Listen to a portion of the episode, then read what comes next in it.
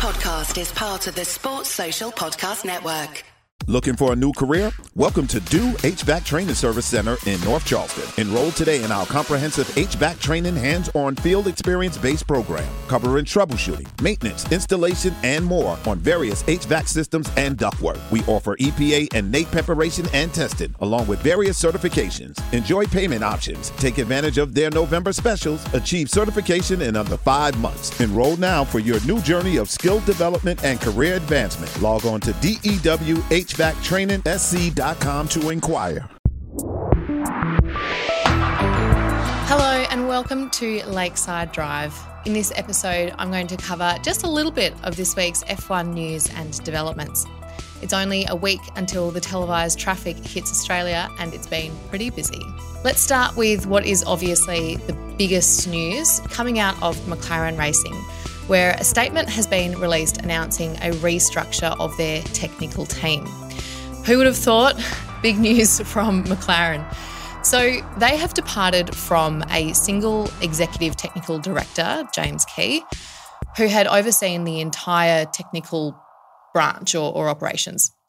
Their new structure will comprise of an F1 technical executive team, which involves three new specialist technical directors who will all report into the team principal, Andrea Stella. So the team, executive team, includes aerodynamics, which is Peter Prodromou, car concept and performance, which is David Sanchez, who is returning to McLaren after 10 years at Ferrari.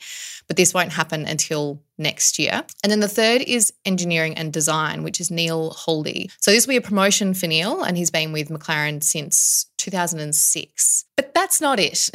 Under Peter, so aerodynamics, we also have the promotion of Giuseppe Pesce, who is getting a promotion to director of aerodynamics and also chief of staff. And we also have a new COO who is Piers This role, and I'm quoting now, will support the team principal in the mission of innovating and elevating the standards at McLaren to be strongly positioned to be competing at the front of the grid, which tells us absolutely nothing except for the fact that Piers will report into Andrea. But where to start? I think, firstly, this is much less of a snap decision than it might initially come across given the on paper poor performance at the start of the 2023 season. But changes like this take months and months and months to line up. And it had already been reported um, earlier in the month, on March 9, that David Sanchez was leaving Ferrari, which was before Jeddah even took, had taken place.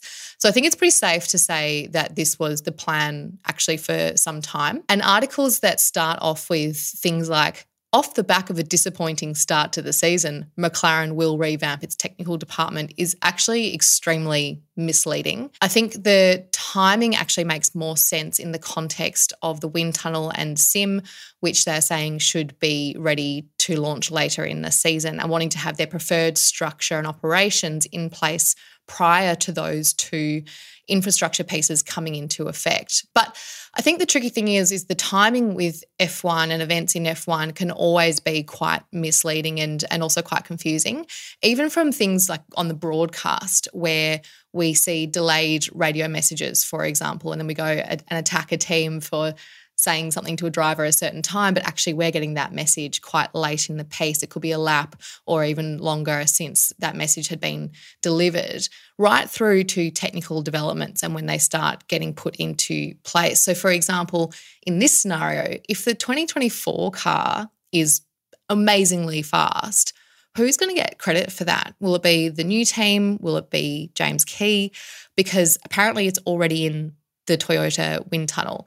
So, also, you know, similarly, if the updates that they're talking about for Baku are a massive game changer, well, then perhaps actually that's great news for Key because he can up his price tag a little bit. Although, of course, in classic motorsport style, McLaren are already downplaying how much of an impact those upgrades or that package is likely to, to have. From a personnel perspective, I think this actually makes quite a lot of sense in that it would have been Andrea Stella and Peter Prodromou who had major technical input into the development of the 2020 2019 car, which showed real signs of potential. And Sanchez is actually a pretty heavyweight signing if you think about the lift in performance since 2020 at Ferrari. Obviously, they're not without their issues, but he would have been a significant part of the, at times, very quick car that we see at the moment. But to me, the question with this change is really around structure. Ultimately, three technical directors who do, they do all still report into Andrea, which is a good thing. But this is the type of organizing of roles that only works if each technical director has a very high level of autonomy for their department, if decision making parameters are abundantly clear, and if communication between the three is absolutely rock solid. As somebody said in our Discord, let's replace one director with three. What could possibly go wrong? Heaps. the other thing is that we still have Zach lurking around and I think many people find this quite problematic and potentially undermining for the team principal as well. So I think what's going to be tricky as well with this new structure is that there's so many variables going on at McLaren at the moment. You've got a new driver, a new team principal, new structure, new roles. And let's be clear, the hires won't stop with what we've already learned. New wind tunnel, new simulator, the list goes on. This is going to make it really difficult for and their, their analysts to understand and really pinpoint which of those changes are ultimately working and essentially delivering performance to the car, and which of those things are ineffective and which are making things worse. So, having so much change at once is also obviously a massive impact for the broader organization. So, I think obviously the management of that change is going to also contribute to its effectiveness. But as always in everything Formula One, we will see what happens.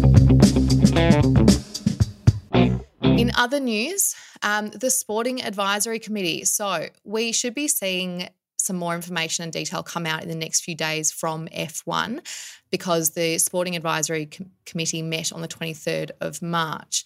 And at this meeting, on the agenda was the item discussing the conflicting precedents for what specifies working on the car.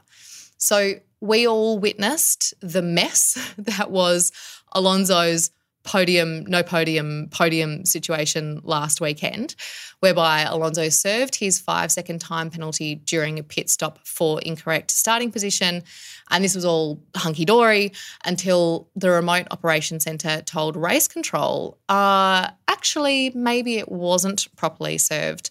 And could you please ask the stewards to investigate? The stewards then said that the jack was touching the car while the penalty was being served, and that it was agreed at the Sporting Advisory Committee that touching the car means working on the car, except that that information came from the race director and sporting director. And as Aston Martin, in a right of review, were able to show, this is in fact incorrect. No such agreement was in place. Oh, and also, here's a bunch of other examples of previous situations where the jack has touched the car and the time penalty was considered to be served um, correctly. So Alonso gets his his trophy back. There's also a myriad of issues relating to communication, but I think that might be a whole nother topic for a whole other conversation about F1 and the FIA and that relationship. But for now, once again, we watch this space, and no doubt they'll release that um, clarification the second we publish this podcast. But the FIA have said that they will address this and clarify it ahead of the Australian GP. So it should be, you know, in in the next five or six days. But basically, they just need to specify much more precisely what working on the car means so that this doesn't happen again. And it doesn't look like Aston Martin did anything wrong in this scenario, but I think it's also a bit of a catalyst for teams to make sure they've got their processes just spot on because it doesn't look like anyone will be getting away with much this year if we look at what has already been dished out at the first two races. And it's also a bit of a classic example which is across the board in Formula One, of how when there is even a minute space for interpretation in the rules, the teams will find those and do their best to use them for their advantage on track. So it's just one of the reasons that the FIA has to be absolutely watertight when it comes to the rules and what it means in this scenario, for example, to to work on the car and make sure this doesn't happen again. There was a great short video moving over to Williams, um, which was uploaded on their Instagram, and it's a short from one of the longer videos on their website, which is called The Vowles Verdict. 10 points for alliteration, by the way, to Williams. So, this is basically James Vowles answering people's questions, including the logic behind their tyre strategy, thoughts on things like Logan's lap deletion, which, by the way, he said was completely by the book. It looked harsh, but was actually entirely as the rules um, would would expect. And also things like, you know, is there more potential to unlock the car and what surprised him about the car and, and all sorts of questions. Not exactly news, but I just thought it was interesting that with this type of content, I think it's really great. I think teams that let people in in this way is going to really help with positive fan engagement. And it's a really interesting time in Formula One where we've got some really popular drivers who have left or maybe leaving the sport, obviously, Daniel Ricciardo being one of them. And teams are going to have a really hard time trying to have their fans as being team supporters as opposed to driver supporters. And this is the type of thing that can really bring people into a team and say, I love following Williams because they give me the best content. They let us be part of the team and make me feel like I'm valued as a fan and as a spectator. And it does help shine a line, a light on things like performance issues, which are often kind of danced around in really vague, overarching statements. And the thing is that as humans, we when we feel informed, whether or not we like the answers, it helps us to feel settled because at least we know. Our brains simply hate the unknown. So, for example, one of the questions that he answers was why didn't Albon box as soon as he realized that he had brake issues? So Vowles explains the use of telemetry systems, which tells them if they might be able to resolve the issue remotely from the garage and avoid bringing the car in, which obviously means that they lose a lot of time. And in this particular scenario, they have a brake by wire system, which combined with certain switches on the steering wheel can deactivate a sensor, which is telling the driver that there's an issue and ultimately restore all of the braking performance. This doesn't happen in a matter of seconds. You know, they tried, what he explains is that they tried all of these different default modes by a combination of their, um, you know, their commands as well as driver commands with switches and steering wheel. And this takes time, you know, to try all those different those different modes, which unfortunately didn't work. And then the brake disc they learned was still generating heat and temperature, so they knew it wasn't entirely um, a, a malfunction that they would be able to fix in situ. It probably wasn't terminal either, but regardless, they were going to have to bring him in. And then they identified after that the need just to bring him to a stop for safety reasons. So, well, I think we can all understand that you know, obviously teams can't share intricate design details and problem solving details and new developments that they've uncovered or discovered. This level of information strikes a great balance of bringing spectators and fans out of the dark and feeling like team principals are team principals and not politicians. It gives us a little bit of insight and go, oh, okay, that's why they didn't bring him in. I understand now. And we can kind of you know, let that frustration fizzle out. Um, and much like the, you know the contributions that we're getting from Bernie Collins, which we've discussed in the last couple of podcasts in the broadcast, it just makes for a better experience the more we understand. Also, just sticking to Williams, they have released a very Australian Australia collection for the Melbourne race. So you're forgiven if you think that you're seeing Olympians everywhere if this sells well. Absolutely rocking the green and gold. So love to see that getting around Australia um, for the upcoming race. Let's jump over to Ferrari for a minute. Now, what we're learning from interviews as well as what we saw last weekend is that they kind of have two issues which they need to work on, but they're really intertwined. They're so deeply connected when it comes to actually winning a race, which is strategy and time management. Now, Fred said that's where we have to understand the main issue. And if we have some improving to do, it's clearly with the management of different compounds over the weekend. So, like I said, when it comes to time management and strategy, I don't think they're things that you can kind of untangle. I think they are completely connected.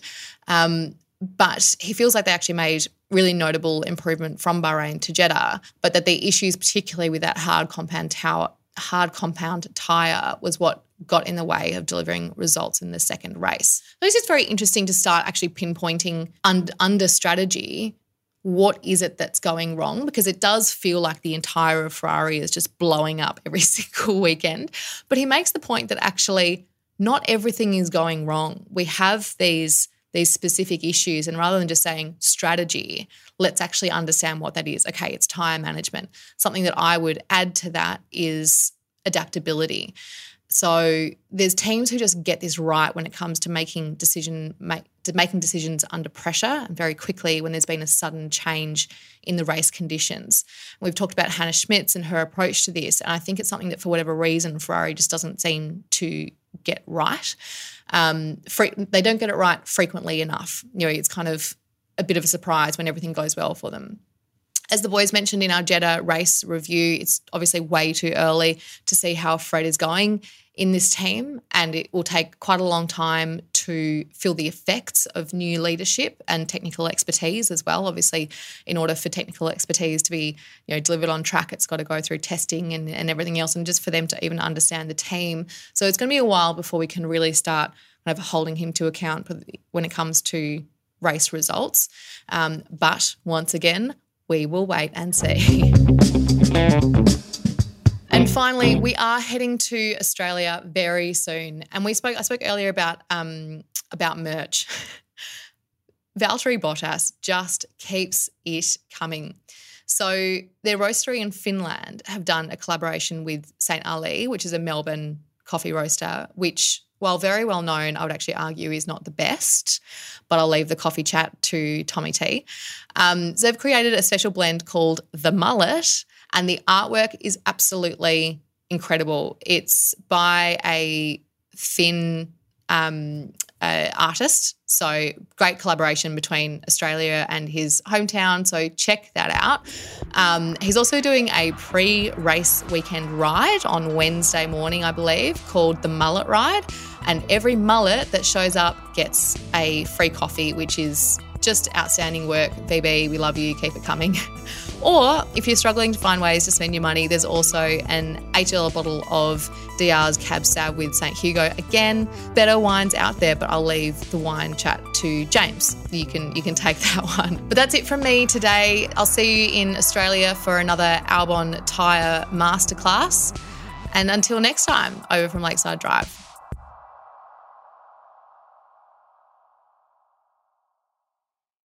As a major research institution, Arizona State University offers the most online bachelor's degree programs, along with world class faculty and dedicated support. Discover why ASU is ranked number one in innovation for nine consecutive years. Tap to learn more.